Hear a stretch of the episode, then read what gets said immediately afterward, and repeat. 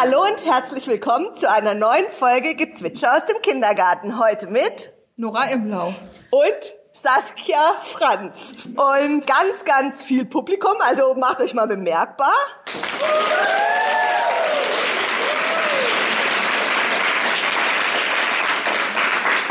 Mich kennt ihr ja schon ziemlich lange.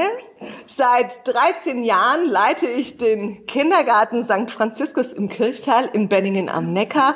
Für alle, die es immer noch nicht wissen, wo Benningen am Neckar ist, das ist im wunderschönen Baden-Württemberg. Der Bürgermeister würde sagen, wir liegen in der Neckarschleife. Und weil wir Pädagogik so gut finden und immer mal wieder, das darf man in dem Rahmen mal sagen, gerne geilen Scheiß machen, sitzen wir hier heute Abend zusammen. Wir haben jetzt schon eine Stunde Vortrag mit dir, liebe Nora, hinter uns. Und Nora, ich glaube nicht, dass dich jemand nicht kennt, aber sag da nochmal 2, 3 Sätze zu dir. Okay, ich glaube, dass mich viele Menschen nicht kennen.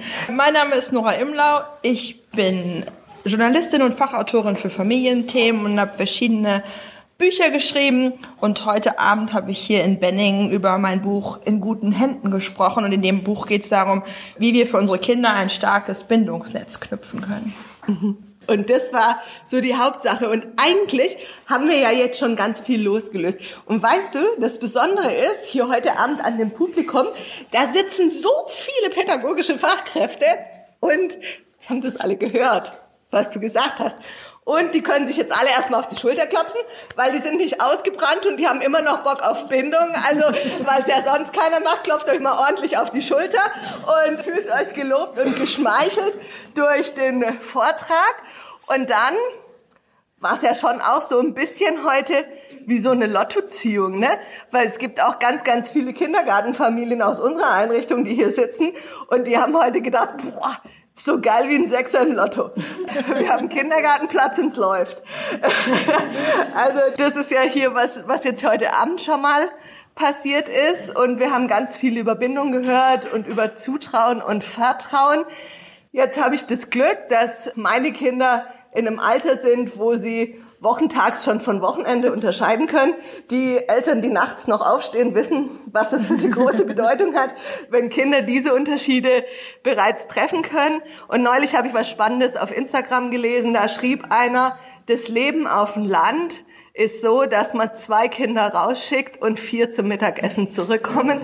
Und so ungefähr ist es ein bisschen in Benningen am Neckar. Jetzt haben wir ganz viel heute über Bindung und Beziehung gehört. Du hast auch ganz viel schon gesagt über eine außerfamiliäre Betreuung, wie wichtig das ist, dass man eine Chance hat, ins gute Miteinander zu kommen. Hast du denn einen Tipp für die Eltern unter uns, die hier sitzen, wenn sie das Gefühl haben, ich komme nicht in einen guten Austausch in der Kita? Wie, gibt's irgendwie einen Türöffner oder einen Icebreaker oder irgendwas, wo du sagst, ja, so könnte man ein Thema mal ansprechen. Ja, du hast es gerade schon gesagt, es gibt chronisch zu wenig Schulterklopfen für pädagogische Fachkräfte in diesem Land. Und tatsächlich ist es ja leider auch so, dass viele pädagogische Fachkräfte in ihrer Arbeit die Erfahrung machen, dass wenn Eltern kommen, dass sie dann oft kommen, um sich zu beschweren. Und es gibt teilweise wirklich so eine intuitive Abwehrhaltung, wenn jemand um ein Elterngespräch bittet, weil dann manche pädagogischen Fachkräfte sofort denken, oh Gott, jetzt habe ich wieder irgendwas falsch gemacht. Und das ist natürlich keine ideale Ausgangsbasis, um miteinander in einen vertrauensvollen Austausch zu kommen.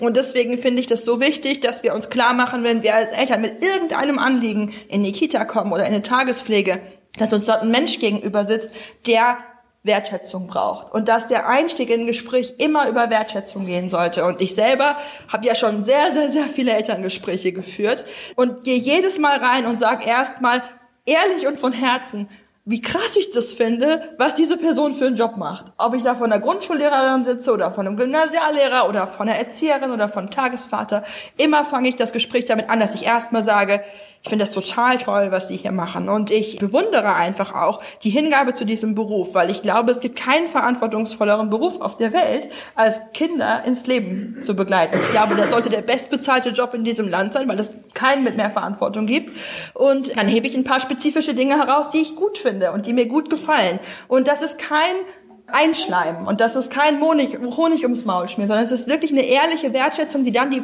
Arbeitsgrundlage dafür schafft, zu sagen, und weil sie eine tolle Pädagogin sind oder ein toller Pädagoge sind, habe ich das Vertrauen, mit Ihnen über folgendes Anliegen zu sprechen. Es gibt etwas, was mir Sorgen macht. Es gibt etwas, wo ich eine Frage habe. Es gibt etwas, wo ich das Gefühl habe, meinem Kind geht es nicht gut, ne? Und dann ist sofort die Beziehung eine ganz andere, als wenn ich sofort reingehe und sage, mit Ihnen muss ich reden, so wie Sie die Mittagsschlafzeit regeln, das geht gar nicht.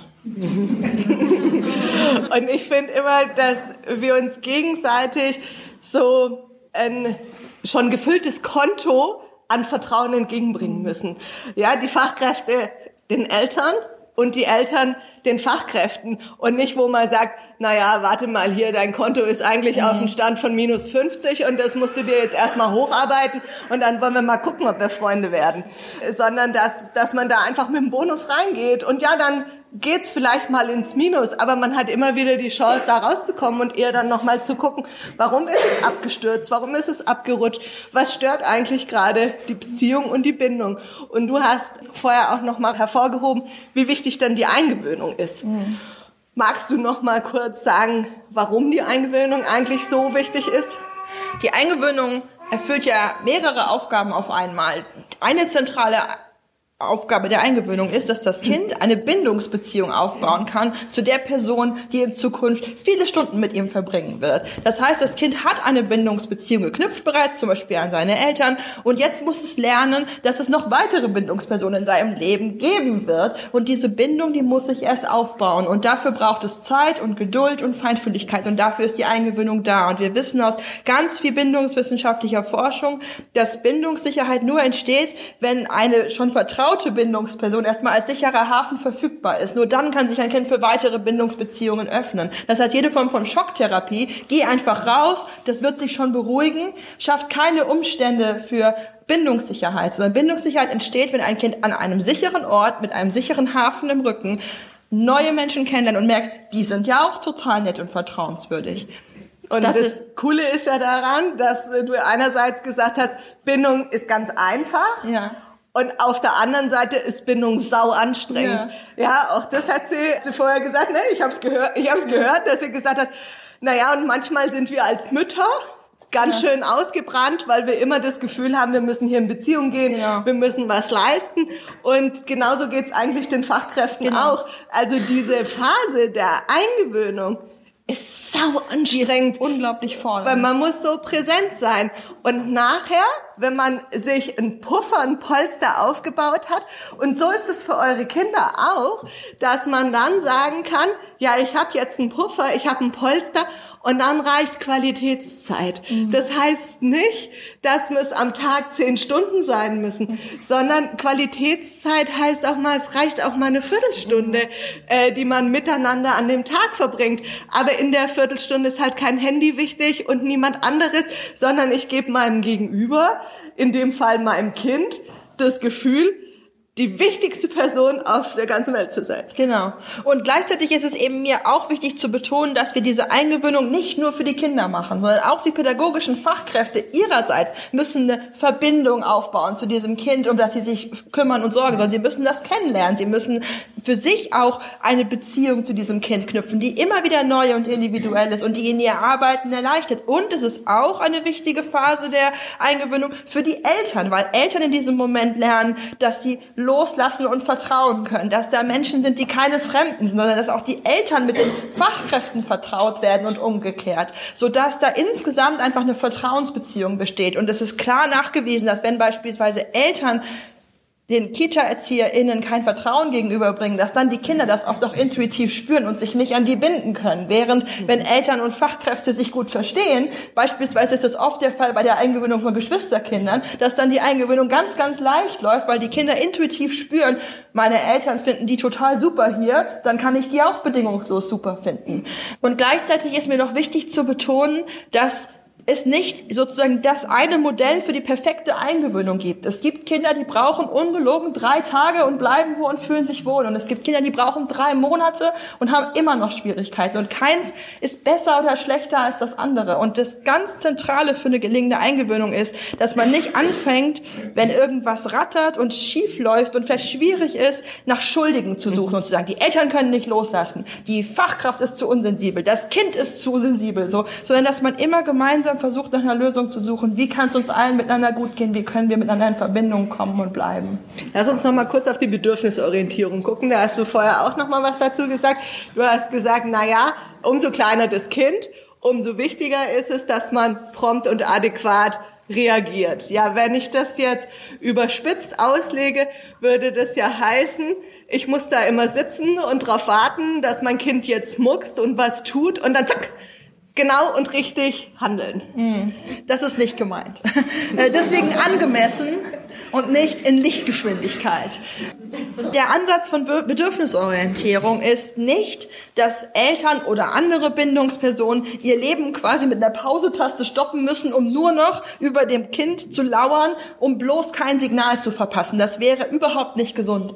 Sondern was wichtig ist, ist, dass Kinder die Erfahrung machen, und zwar beständig und kontinuierlich, dass da Erwachsene sind, die sich durchaus auch um sich und ihr eigenes Leben kümmern, die auch mal ein Signal verpassen, die man auch manchmal dreimal erinnern muss, aber die grundsätzlich freundlich und zugewandt sind und einen nicht mit Absicht ignorieren, sondern die Signale wahrnehmen, die sie halt wahrnehmen. Wenn sie gerade auf Toilette sind, nehmen sie vielleicht gerade mal ein Signal nicht wahr und sich dann zuwenden und kümmern und die nicht wütend werden, wenn ein Bedürfnis angemeldet wird, sondern die es als absolut legitim empfinden, wenn Kinder Bedürfnisse anmelden. Und das Spannende ist in der Bedürfnisorientierung, dass es nicht immer darum geht, jedes Bedürfnis sofort zu beantworten. Es wird immer auch mal im Alltag Momente geben, wo ein Kind ein Bedürfnis anmeldet und wir können das gerade nicht erfüllen. Entscheidend für das Kind ist, dass es für das Anmelden des Bedürfnisses nicht beschämt wird, sondern dass wir validieren, dieses Bedürfnis ist jetzt da, auch wenn ich es dir nicht erfüllen kann.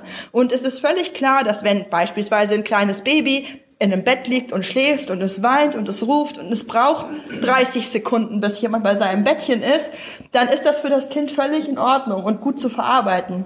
Wenn das Kind aber weint und jemand kommt rein und sagt, das ist noch nicht dein Mittagsschlaf vorbei und geht wieder raus und lässt sich nicht wieder blicken, dann wird das Bedürfnis nach Nähe und Rückversicherung kontinuierlich nicht erfüllt. Und das ist nicht bedürfnisorientiert. Und das Besondere in der Bedürfnisorientierung ist ja, dass es auch um die Bedürfnisse aller Beteiligten geht. Also es geht genauso um die Bedürfnisse der Mutter, des Vaters, der Geschwisterkinder, die ja dann auch noch dazukommen und nicht nur um das einzelne Kind. Und der Vorteil, den wir als Erwachsene haben, ist, dass wir ja schon, müsste man meinen, gelernt haben, unsere Bedürfnisse auch mal hinten anzustellen oder wir können einfach unsere Bedürfnisse schon ein bisschen besser regulieren.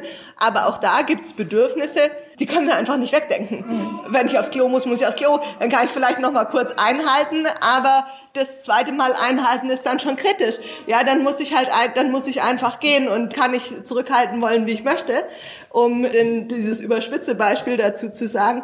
Aber auch das ist ja für die Kinder in Ordnung zu sehen, ja, die Mama oder der Papa haben auch Bedürfnisse. Absolut, es ist sogar essentiell wichtig. Also es wäre für die kindliche Entwicklung überhaupt nicht gesund, wenn sie ihre Eltern oder andere Bindungspersonen als so eine Art Bedürfniserfüllungsautomaten wahrnehmen würden, die einfach immer nur geben und machen und tun und selbst keine Bedürfnisse haben. Denn wenn Kinder das so erleben, dann denken sie wirklich nach bestem Wissen und Gewissen, auf die muss man keine Rücksicht nehmen, die brauchen nichts. Und das ist ja nicht, was wir ihnen über den Umgang mit anderen Menschen vorleben wollen, sondern eine ganz wichtige Entwicklungsaufgabe der ersten Jahre ist, dass Kinder lernen, ich bin wichtig und meine Bedürfnisse sind wichtig, aber ich bin nicht alleine auf der Welt. Und da sind andere Menschen, die haben auch Bedürfnisse und manchmal reiben die aneinander und manchmal muss ich einen Moment zurückstehen, manchmal muss jemand anderes einen Moment zurückstehen und so kommen wir zusammen. Und jetzt wollen wir euch mit einbinden. Also das ist natürlich großartig. Ganz viele sitzen hier, weil sie sagen, boah, Nora Imlau will ich schon längstens mal live gehört haben. Und wenn ich mal Nora Imlau was fragen könnte, dann würde ich doch Folgendes fragen. Also fühlt euch frei. Felix kriegt jetzt das Mikrofon in die Hand gedrückt und springt gerne zu euch. Und auf die Antwort müsst ihr dann so lange warten, bis Felix in Schallgeschwindigkeit wieder zu uns zurückkommt. Gekommen ist. Bedürfnisaufschub. Da ist schon direkt jemand. Genau, danke für den tollen Vortrag, Nora. Du hast angesprochen, das schlechte Gewissen, was ganz oft in Verbindung mit außerfamiliärer Betreuung einhergeht. Wie gehe ich damit um, wenn ich das bei mir merke und für mich selbst weiß, es gibt eigentlich keinen Grund dafür, aber es kommt trotzdem immer wieder. Wie kann ich da gut mit umgehen? Danke für die Frage. ist voll ungewohnt für mich mit so einem Podcast. Das ist natürlich eine ganz grundsätzliche Frage. Wie gehen wir mit Schuldgefühlen um? Und ich glaube, das ist total wichtig, uns einfach klarzumachen, warum haben wir Menschen Schuldgefühle? Also warum hat die Natur das erfunden, wenn man so will, dass wir Schuld und Scham empfinden können? Und tatsächlich sind Schuld und Scham ganz wichtige Gefühle, weil die uns darauf hinweisen, wenn wir etwas falsch gemacht haben. Und wenn wir als Menschen miteinander klarkommen wollen, dann brauchen wir sowas wie ein schlechtes Gewissen, wenn wir was falsch gemacht haben, sonst gäbe es Mord und Totschlag. Das heißt, es ist ganz wertvoll, dass wir Schuld und Scham fühlen können. Und manchmal sind Schuld und Scham ja auch berechtigt und führen dazu, dass wir ein gewisses Verhalten verändern müssen oder dass wir uns entschuldigen müssen, dass wir Verantwortung übernehmen müssen, dass wir was kippen müssen. Es gibt aber auch so unproduktive Schuldgefühle. Schuldgefühle, die immer da sind, die im Hintergrund nagen, die aber nie wirklich in irgendeine Form von Lösung sich überführen lassen, sondern die uns einfach nur Lebensqualität nehmen. Und es ist wichtig, sich das einfach manchmal nochmal klar zu machen und zu sagen, ich gucke mir dieses Schuldgefühl jetzt nochmal an. Hat dieses Schuldgefühl irgendeinen Nutzen für mich? Gibt es irgendwas, was ich aus diesem Schuldgefühl vielleicht nochmal für mich herleiten kann, was es mir sagen will? Und wenn dieses Schuldgefühl mir zum Beispiel sagt, ich habe so ein bisschen schlechtes Gewissen, dass ich mein Kind vielleicht zu früh, zu lange in die Kita gegeben habe, dann kann ich für mich vielleicht da rausziehen und sagen, ich habe wirklich eine große Sorge davor, diese frühen Jahre mit meinem Kind zu verpassen. Was kann ich denn hier und heute jetzt damit tun? Wo kann ich denn vielleicht jetzt noch eine Entscheidung treffen, dass ich das Gefühl habe für mich, ich verbringe genug Zeit mit meinem Kind, sodass es mir gut geht und meinem Kind gut geht. Dann mache ich was Produktives mit diesem Schuldgefühl. Und danach darf ich dieses Schuldgefühl, das klingt so ein bisschen esoterisch, verabschieden. Ich darf innerlich zu diesem Schuldgefühl sagen, vielen Dank, du hast mich auf was aufmerksam gemacht, jetzt kannst du gehen. Ja, und das gilt wirklich in jedem Kontext. Das ist tatsächlich auch was in Psychotherapien teilweise so gemacht wird, dass man sich das Schuldgefühl wie ein Gegenüber vorstellt, dem man dankt, weil es wichtig ist, dass es da war. Es hat uns auf was hingewiesen und jetzt darf es gehen. Und manchmal müssen wir das ein paar Mal wiederholen. Aber wenn wir uns klar machen, dass Schuldgefühle uns oft eingeflüstert sind von der Gesellschaft, in der Mütter es nicht richtig machen können, egal was sie tun, dann ändert sich dieses Schuldgefühl manchmal in so eine gewisse Wut. Und diese Wut hilft uns dabei, dieses Schuldgefühl auch wegzuschicken und zu sagen, weißt du was, bleib mir fort, mein Leben ist auch so anstrengend genug. Ja, ich brauche dich nicht mehr. Und diese Wut kann was ganz Konstruktives mit sich bringen. Und dafür müssen wir uns klar machen, dass das kein Schuldgefühl ist, das auf unserer individuellen Entscheidung basiert, sondern dass das ein Schuldgefühl ist, das uns eingeredet wurde und das uns eingeredet wird von der Gesellschaft, die von Müttern speziell das Unmögliche verlangt. Wir sollen immer für unsere Kinder da sein und für unsere Altersvorsorge sorgen. Wir sollen ganz viel arbeiten, aber bloß nicht zu viel und bloß nicht zu früh, aber auch nicht zu wenig, weil dann sind wir faul. Ja, das kann kein Mensch erfüllen.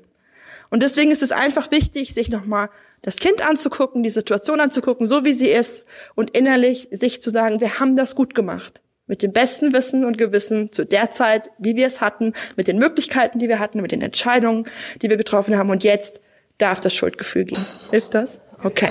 Und ich finde, da passt noch ganz gut dazu diese Hilfsmittel, die du gesagt hast. Du hast vorher gesprochen über den Pizzaservice, der zum besten Freund wird. Also ja, wo steht geschrieben, dass man nicht auch mal auf so Helfer zurückgreifen kann, dass man nicht auch mal sich ein Essen bestellen kann oder ein Tiefkühlessen machen kann oder dass man dann sagen muss, wo steht denn geschrieben, dass ein Haushalt mit Kindern immer perfekt aussehen soll. Also dann zu sagen, wo kann ich denn für mich Abstriche machen, ohne dass mein Schuldgefühl noch größer wird? Wie kann ich mir da Brücken bauen? Ja. Wer traut sich noch? Ah, da hinten. Also, genau, die Frage war, wie kann ich erkennen, ob mein Kind eine tatsächliche Trennungsangst oder einen Trennungsschmerz hat oder tatsächlich es ihm nicht gut geht, längerfristig an einem Ort, wo es bleiben soll, mit einer Betreuungssituation, sodass ich da wirklich auch was ändern müsste. Das ist eine ganz große und wichtige Frage, die viele, viele Eltern umtreibt. Und es gibt da keine simple Formel, wo man sagen kann, mach diesen Check und dann weißt du es sicher. Was tatsächlich ganz, ganz wichtig ist, ist, dass du mit den Personen, die deine Kinder betreuen oder dein Kind betreuen in deiner Abwesenheit, in einen engen und vertrauensvollen Austausch gehst. Also wenn dein Kind, geht es in die Kita? Ja.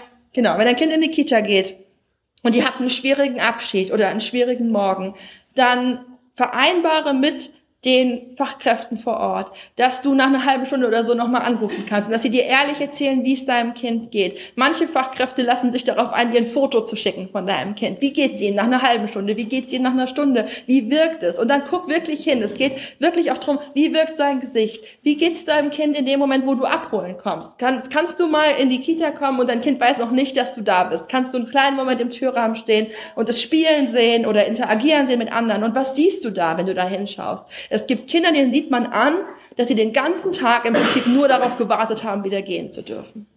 Und das ist ein echtes Alarmsignal. Und da geht es nicht um einen einzelnen Tag, wo ein Kind mal schlecht dran ist und in der Leseecke sitzt und sagt, geh heim, so, ja, sondern wenn du gespiegelt bekommst vom pädagogischen Personal vor Ort und wenn du beim Abholen merkst, mein Kind sitzt die Zeit hier einfach nur ab, ja, dann sollten wirklich alle Alarmglocken schrillen. Und umgekehrt ist es so, dass wenn dein Kind Trennungsschmerz hat, auch ausgeprägten Trennungsschmerz, und da sind Menschen vor Ort, die können es durch diesen Schmerz begleiten und die können Raum geben für diese Gefühle und es beruhigen und trösten und ins Spiel überführen und danach geht es deinem Kind da gut und wenn du es abholst, ist es gelöst und im Spiel und fröhlich und vielleicht ein bisschen erschöpft, aber grundsätzlich wirkt es zufrieden und auch zu Hause nicht belastet von dem Kita-Tag, den es hinter sich hat, dann kannst du das Vertrauen haben, dass es tatsächlich ein Kind ist, das sich mit Abschieden schwer tut, aber das grundsätzlich in guten Händen ist. Und wir würden erstmal sagen, naja, kann man die Zeit verkürzen. Ja, also wenn du das Gefühl hast, für das Kind ist es lang, was kannst du leisten? Kannst du die Betreuungszeit verkürzen?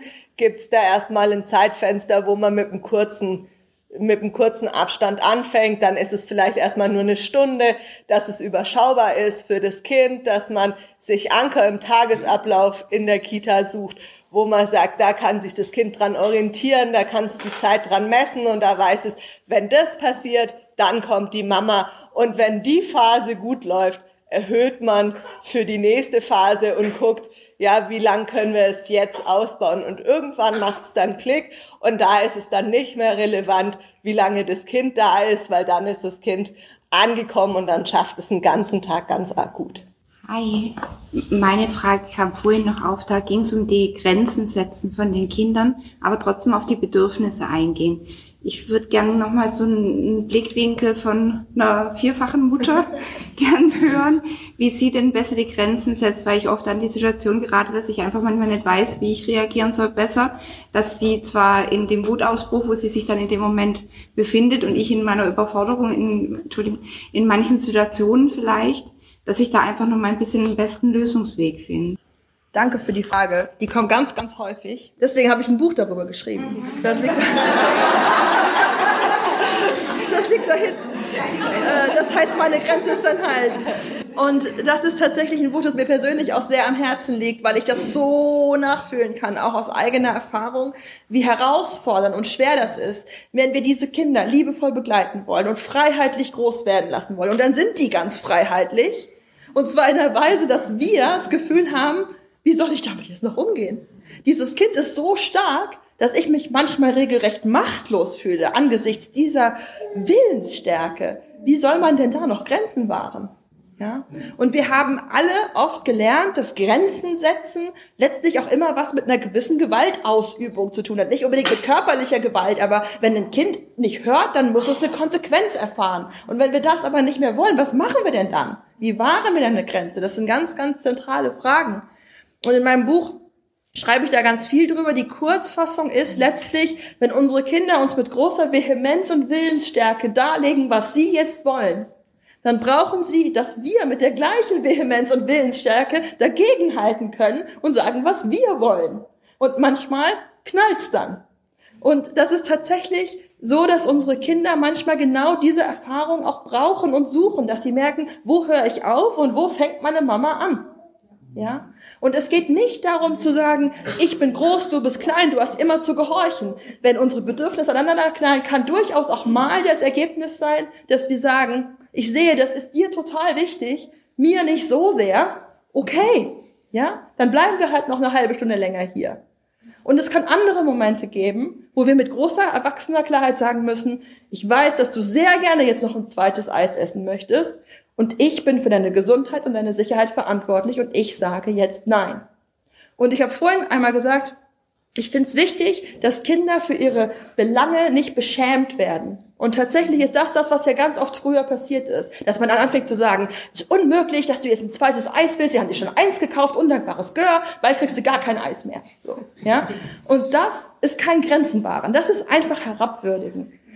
Grenzen wahren bedeutet, du bist jetzt traurig und wütend, dass du kein Eis bekommst. Das ist total okay. Ich kann das aushalten. Es ist mir nicht egal. Ich habe Empathie für dich und dein Gefühl und gleichzeitig bleibt diese Grenze klar. Und ich weiß, das hört sich jetzt sehr theoretisch an. Das sagt man auch so nicht zu einem 2-jährigen Kind. Aber das ist die Haltung. Das heißt, wenn dein Kind wütet und schreit und tobt, musst du für dich lernen, dass das kein Angriff auf dich ist. Dein Kind hasst dich nicht. Und du bist keine schlechte oder blöde Mama. Du musst diese Wut jetzt auch gerade nicht beenden. Es ist nicht dein Job, dieses Gefühl wegzukriegen. Dein Gefühl ist es, den Raum zu halten, dass dieses Kind dieses Gefühl sicher haben kann. Dieses Kind erlebt eine Frustration, das läuft gegen eine Grenze, das tut weh. Wenn ich an eine Grenze laufe, tut mir das auch weh. Und dann brauche ich, dass ich dieses Gefühl haben kann. Und dann, an irgendeinem Punkt, das ist immer so, hat das Kind das eine Gefühl, Wut und Frustration, durchlebt und hat das Bedürfnis nach einem anderen Gefühl, Trost und Rückversicherung. Und dann darf es kommen und kuscheln und sich anschmiegen. Und dann kann man sagen, das war schwer. Ne? Kein zweites Eis zu bekommen, fühlt sich doof an. Kann ich verstehen. Morgen gibt's wieder ein Eis. Ne? Und wenn wir dann es schaffen, nicht nachtragend zu sein und nicht im Nachhinein zu sagen, du hast aber so ein Drama gemacht und du bist doch schon so ein großes Kind, sondern in ehrlicher Empathie zu sagen, das war jetzt ein schwieriger Moment für uns, aber jetzt haben wir ihn miteinander geschafft und jetzt machen wir was anderes. So. Dann ist das total stärkend für euch beide. Und es ist wirklich mir nochmal wichtig, in diesem Zusammenhang zu betonen, dass gerade wenn wir über sichere Bindungserfahrungen sprechen, dass wir da oft so rosarote Momente vor Augen haben. Bindung wird gestärkt beim Stillen, beim Kuscheln, beim Vorlesen. Bindung wird gestärkt, wenn wir ein zweites Eis verbieten. Ja? Bindung wird manchmal in Momenten auch gestärkt, wo unsere Kinder die Erfahrung machen, da ist ein Gegenüber, das sorgt sich um mich und manchmal sagt es deshalb Nein und hält aus, dass ich wütend bin, und ich darf diese Frustration haben und diese Grenze bleibt trotzdem klar. Und das ist genauso bindungsstärkend wie all die Momente, wo wir aus vollem Herzen Ja sagen. Hilft das so ein bisschen? Ja, ja. Für mich kommt noch dazu, dass man sich überlegen muss ich sofort antworten? Mhm. Also brauche ich jetzt eine prompte Antwort oder muss ich mir erstmal eine Meinung bilden? Wenn meine Kinder mich zu Hause im Moment erwischen mit einer Frage, wo sie irgendwas haben wollen, wo ich überhaupt gar nicht aufnahmefähig und gar nicht bereit bin für eine Frage, sage ich einfach mal pauschal Nein. Weil dann habe ich ja nichts falsch gemacht, dann habe ich nichts erlaubt, was ich nicht erlauben wollte. Aber dann ist die Antwort erstmal pauschal Nein. Und dann war es einfach kein guter Moment, in dem Moment zu fragen. Und dann ist es, dann kann man in den Aushandlungsprozess miteinander kommen und dann sind wir wieder da, was du sagst, dass man dann sagt, okay, wenn es dir so wichtig ist, mir ist es gar nicht so wichtig. Und wenn jetzt, wo ich mir Gedanken drüber mache, ja, da ist es vielleicht anders.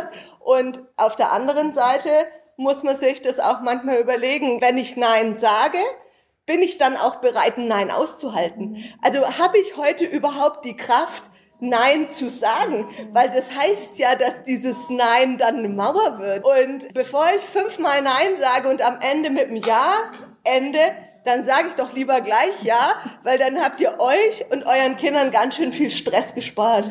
Ganz wichtig, ja. Steht auch alles so in meinem Buch. Als hätte ich es gelesen. Hallo, ich habe eine Frage und zwar zum Thema nach Hause kommen nach dem Kindergarten. Als Vierfachmama bestimmt mehr als genug Erfahrungen gesammelt.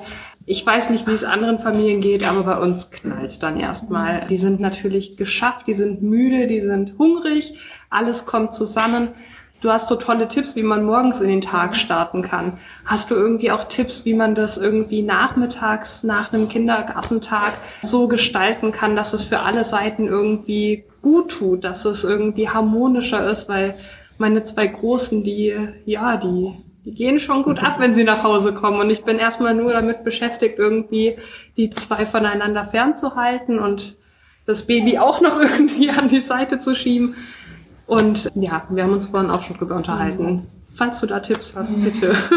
Danke. Vielen Dank für die Frage. Ich habe Tipps, aber ich weiß nicht, ob sie dir gefallen. Nein, es kommt tatsächlich einfach sehr auf die Kinder an. Ich muss gerade sehr schmunzeln, weil du diese Frage stellst. Und exakt diese Frage habe ich vor ungefähr 10 Jahren sehr intensiv gestellt, und zwar der Frau von Herbert Renz-Polster, mit der ich zusammen Schlafgut Baby geschrieben habe. Damals hatte ich 2 Kinder und sie ja 4, und ich habe so gesagt, wie macht man das? Und sie sagte zu mir damals, ihr müsst einfach alles machen, was euch gut tut. Und das war ein total kluger Satz, weil tatsächlich es nicht die eine Formel gibt, wie man es lösen kann, weil natürlich auch jeder was anderes braucht. Aber es war so dieser gefühlte Freibrief, zu sagen, wir dürfen alle loslassen, und was immer uns jetzt hilft, nach diesem anstrengenden Tag uns wieder gut zu regulieren, ist okay. Und je nach Alter und Situation meiner Kinder war das teilweise Mario Kart spielen. Ja? Einfach alle zusammen vor dem Fernseher mit diesen Controllern und spielen. Und das hat ein Element natürlich, ne? Diese Spiele, die pushen total das Belohnungssystem. Man wird so ein bisschen Endorphin geflutet, wenn man wieder eine Schildkröte überfahren hat. Es ist aber tatsächlich auch ein verbindendes Element. In anderen Phasen war es so, dass es tatsächlich wichtig war, sowas wie eine Ruhezeit für jeden einzuführen. Wenn wir nach Hause kommen, geht jeder erstmal in sein Zimmer und hört ein Hörspiel und ich still das Baby und dann geht's weiter. Eine Zeit lang hatten wir sowas wie eine Teestunde, dass wir nach Hause kamen und so versucht haben zu sagen, alle setzen sich um den Tisch, es gibt erstmal Kekse und Kakao, wir kommen erstmal alle gemeinsam runter. Das habe ich mir sehr idyllisch vorgestellt. Meine Kinder hatten dann schnell gesagt, können wir nicht lieber wieder Mario Kart spielen? Also das ist so ein bisschen, man muss das so ein bisschen aushandeln. Aber grundsätzlich fand ich das total wichtig, mir selbst diese Erlaubnis zu geben, gerade in diesem Moment nicht performen zu müssen, nicht diese Idee zu haben, eine gute Mutter bastelt jetzt oder so, sondern wirklich zu sagen, die Kinder haben gebastelt und die haben alles gemacht und ich habe auch alles gemacht. Und jetzt geht's einfach nur noch darum, dass es uns gut geht. Und wenn es uns gut geht, wenn wir rausgehen, ist es fein, und wenn wir nicht rausgehen, ist es fein. Und wenn wir einfach nur chillen und einen Film gucken, ist auch okay.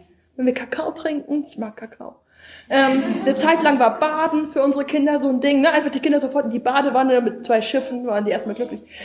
Und nichts hält für immer, ja? Also die Kinder werden dann älter, dann muss man wieder eine neue Lösung finden, ist anstrengend. Und gleichzeitig ist es aber auch der Lauf der Dinge. Und wenn wir aber immer so für uns vor Augen halten, wir dürfen einfach den leichtesten Weg gehen. Das, was in dem Moment am leichtesten ist. Und bei meinen Teenagern ist das jetzt zocken, ja? Wir gehen an den Rechner und zocken Minecraft. Okay, und dann kommen sie wieder und dann machen wir eine Teestunde. Das hat mir am meisten geholfen.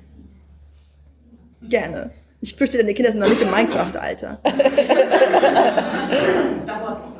Wenn das kommt, muss man nicht mehr so viel sich kümmern. Ja, und in der Pubertät ist man dann nachher dankbar, wenn die Kinder vorm Computer sitzen, weil dann weiß man wenigstens, wo sie sind. Ja. Da hinten war vorher noch eine Frage. So, auch von mir erstmal vielen Dank, Nora, für den Vortrag. Ich habe ganz viele Bücher schon von dir gelesen, beziehungsweise gehört als Hörbücher, weil keine Zeit. Für mich waren die besten, bedeutendsten Bücher von dir die bezüglich gefühlsstarke Kinder. Weil mein zweites Kind ist so ein Kind. Und ich wollte jetzt von dir dich gern fragen, gefühlsstarkes Kind und das Thema Bindung. Jetzt gar nicht zu mir, also ich bin alleinziehend, nur ich bin so eine feste Bindungsperson, aber jetzt auch, was die Betreuung angeht. Also in dem Fall ist jetzt Grundschule oder Ende der Grundschule und es fällt eben relativ schwer, so eine Bindung wieder zu fassen, weil man ist ja nicht mehr klein, man geht schon Richtung Minecraft zocken, aber doch noch nicht so richtig, man braucht doch noch ganz viel den festen Hafen und wie gesagt, dass die Verbindung gefühlsstark und Bindung. Ja. Danke. Dankeschön. So ein wichtiges Thema. Tatsächlich ist es so, dass Kinder unterschiedlich offene oder geschlossene Bindungssysteme haben. Es gibt Kinder, die haben ein sehr offenes Bindungssystem, das heißt, sie tun sich sehr leicht damit, neue Bindungsbeziehungen einzugehen und zu knüpfen und zu pflegen. Und es gibt Kinder, die haben ein eher geschlossenes Bindungssystem. Die haben einige, sehr wenige, sehr vertraute Bindungspersonen, manchmal auch nur eine. Und alle anderen sind so ein bisschen in der Peripherie und es dauert sehr, sehr lange, dass jemand sozusagen den Weg in das Herz eines Kindes mit so einem sehr geschlossenen Bindungssystem findet.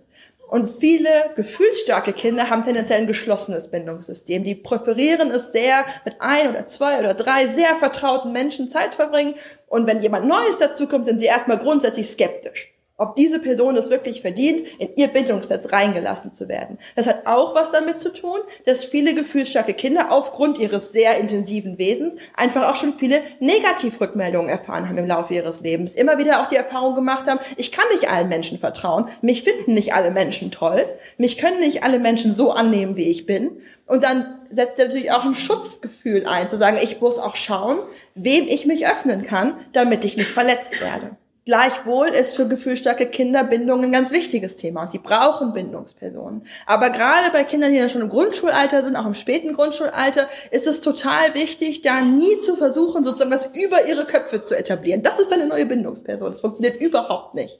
Dann setzt nämlich das große Autonomieempfinden dieser Kinder ein. Die sagen, so schon mal gar nicht.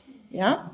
Und deswegen ist es total wichtig, diese Kinder da sehr ernst zu nehmen und tatsächlich auch offen mit ihnen darüber zu sprechen und zu sagen, was brauchst du, um dich zum Beispiel in der Schulzeit wohlfühlen zu können? Was gibt dir dort Sicherheit? Und es gibt Kinder, die mit großer Ehrlichkeit sagen, ganz ehrlich, am besten geht's mir, wenn ich dort mit niemandem eine Bindung eingehen muss. Ich speichere so ein bisschen das, was du mir zu Hause gibst, ab. Und das trägt mich da durch. Und dann komme ich nach Hause und dann tanke ich wieder auf. Das sagen die nicht mit diesen Worten, die sagen dann einfach, ich brauche keinen. So, aber die meinen das.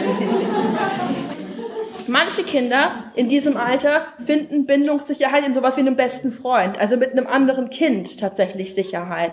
Manche Kinder schaffen es mit so jemandem wie einer Schulsozialarbeiterin oder einem Schulsozialarbeiter oder irgendeinem Lehrer oder einer Lehrerin, die eine AG anbieten oder so, also gar nicht bewertend in diesem Schulsystem unterwegs sind, sondern so ein bisschen so eine Sonderrolle da dann einnehmen für dieses Kind, eine Beziehung aufzubauen und dort auch so eine gewisse Bindungssicherheit zu tanken. Ich kenne ein gefühlsstarkes Kind, das hatte eine sehr, sehr gute Bindung am Ende der Grundschulzeit zur Sekretärin.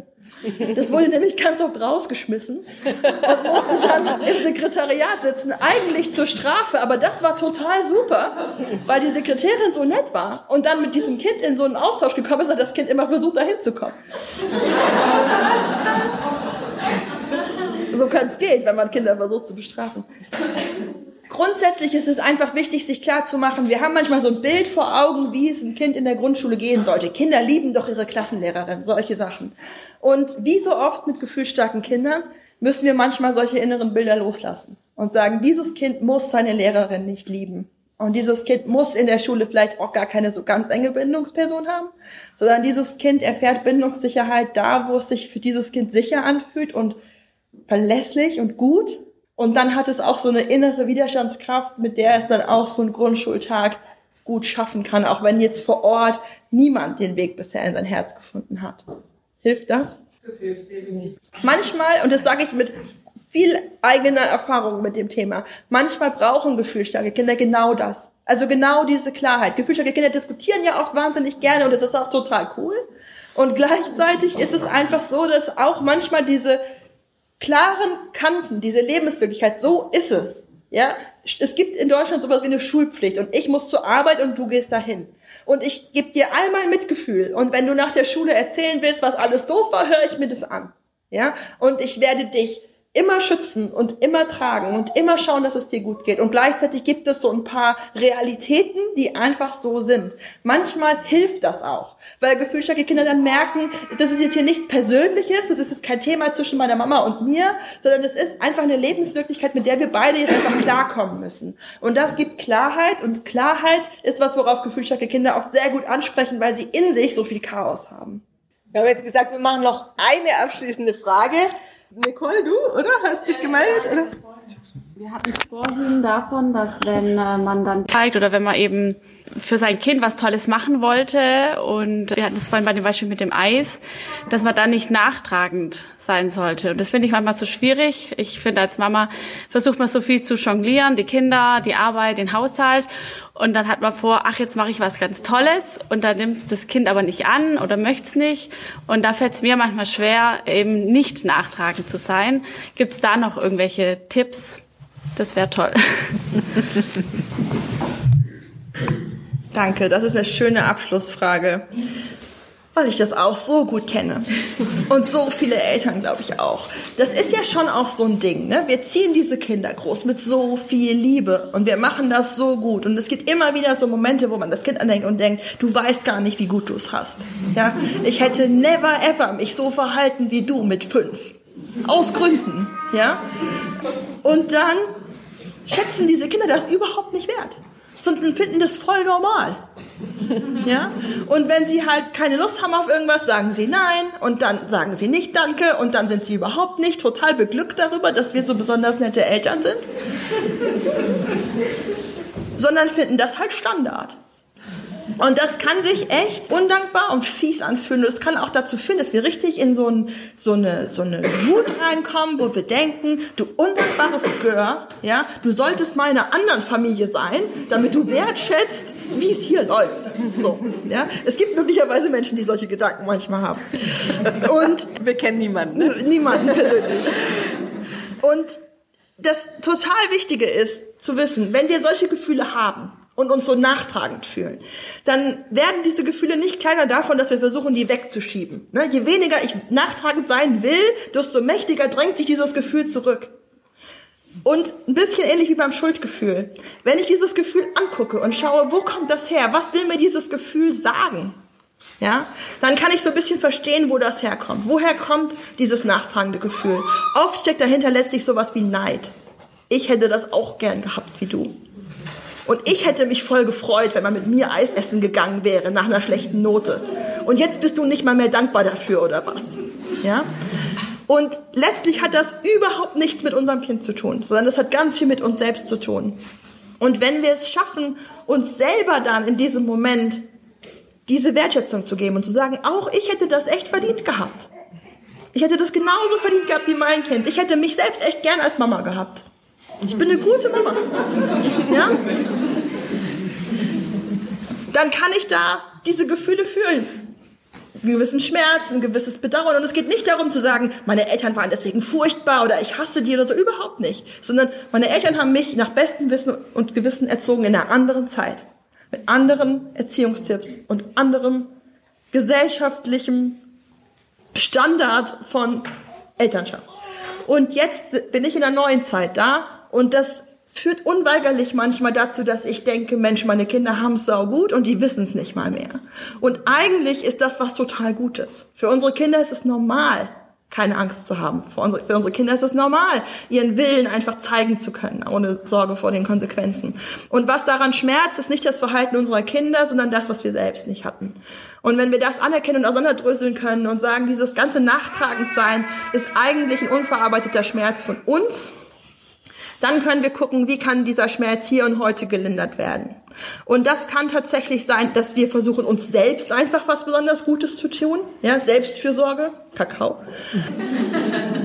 Oder es kann helfen, wirklich eine Freundin oder jemanden, den man gut kennt, zu haben, den man in so einem Moment anrufen kann und sagen, ich muss jetzt mal von dir hören, dass ich das echt gut mache.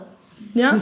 Und ich finde, idealerweise kann man sowas auch in einer Partnerschaft haben. Also ich habe mit meinem Mann per WhatsApp in solchen Situationen so eine Art Standleitung. Und dann haben wir so einen Austausch. Und der beginnt meistens mit sowas wie, ich sag das jetzt nur dir, aber unser Kind ist gerade ein undankbares Gör. Ja?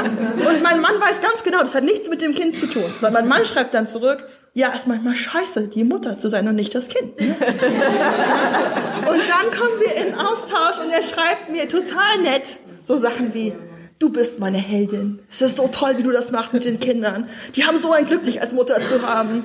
Solche Sachen halt. Ich schreibe ihm solche Sachen auch, also angepasst.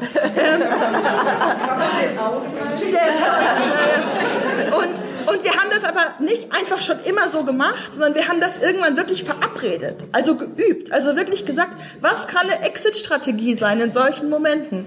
Was kannst du mir geben? Was brauche ich in dem Moment? Ich habe das wirklich eingefordert. Ich habe gesagt, wenn ich dir schreibe, dass unser Kind undankbar ist, brauche ich, dass du mir sagst, ich bin total toll. Und dann sagt er, mache ich. Ja? Ja, das ist ja so ein bisschen geliebt werden, wenn man sich selbst am Blödsinn findet. Genau. Ganz genau, das ist die Essenz, du hast es kürzer ausgedrückt als ich.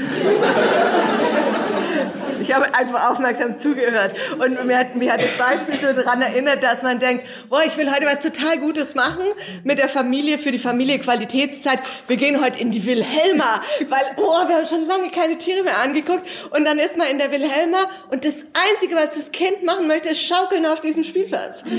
Dafür haben wir jetzt 50 € ausgegeben für Schaukeln auf dem Spielplatz. Wären wir hier in Benningen auf den Spiel gegangen, wäre es kostenfrei gewesen, ja? Und wir hätten auch schaukeln können.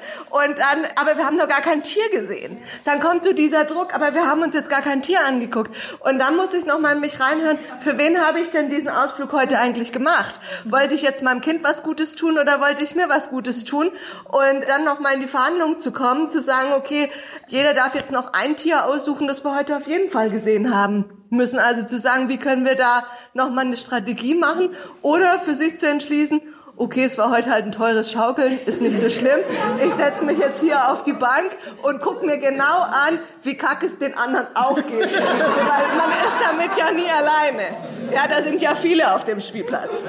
Ja, die haben alle dieses gleiche Gefühl und du sagst, okay, sich positive Unterstützung holen und ich sag, ja, geht mal an einen öffentlichen Ort. Das Bräuni ist ein guter Platz. Der Marktplatz in Ludwigsburg, kann man sich hinsetzen ins Café und kann mal gucken, wie die anderen so mit ihren Kindern klarkommen und dann kann man sich wieder auf die Schulter klopfen, nach Hause gehen und sagen, siehste, woanders wird auch nur mit Wasser gekocht. Ja. Das ist ein super Schlusswort. Ja, also ganz, ganz herzlichen Dank dir, liebe Nora, schön, dass wir heute live einen Podcast zusammen aufnehmen konnten. Danke, liebe Saskia. Ist doch noch mal was anderes als über Zoom. Mhm. Und jeder sitzt vor seinem PC. Vielen, vielen Dank, dass ihr euch heute Abend auf das tolle Experiment eingelassen habt, dass ihr dabei wart, dass ihr mitgemacht habt.